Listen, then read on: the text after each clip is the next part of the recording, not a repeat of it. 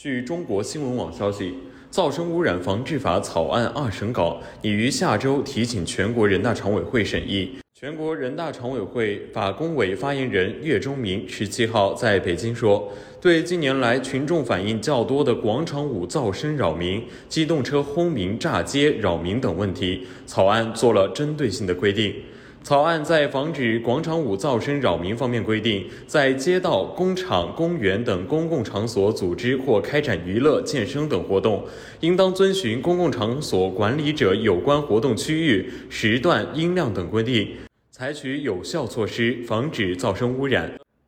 不得违反规定使用音响器材产生过大音量。公共场所管理者应当合理规定娱乐、健身等活动的区域、时段、音量，可以采取设置噪声自动检测和显示设施等措施加强管理。违反规定的，由地方人民政府指定的部门说服教育，责令整改；拒不整改的，给予警告。对于个人，可以处两百元以上一千元以下的罚款；对于单位，可处两千元以上两万元以下的罚款。草案在治理机动车轰鸣、炸街扰民方面规定。机动车的消声器和喇叭应符合国家规定。严禁驾驶拆除或损坏消声器、加装排气管等擅自改装的机动车，以轰鸣、疾驶等方式造成噪声污染。违反规定的，由公安机关交通管理部门依照有关道路安全的法律法规处罚。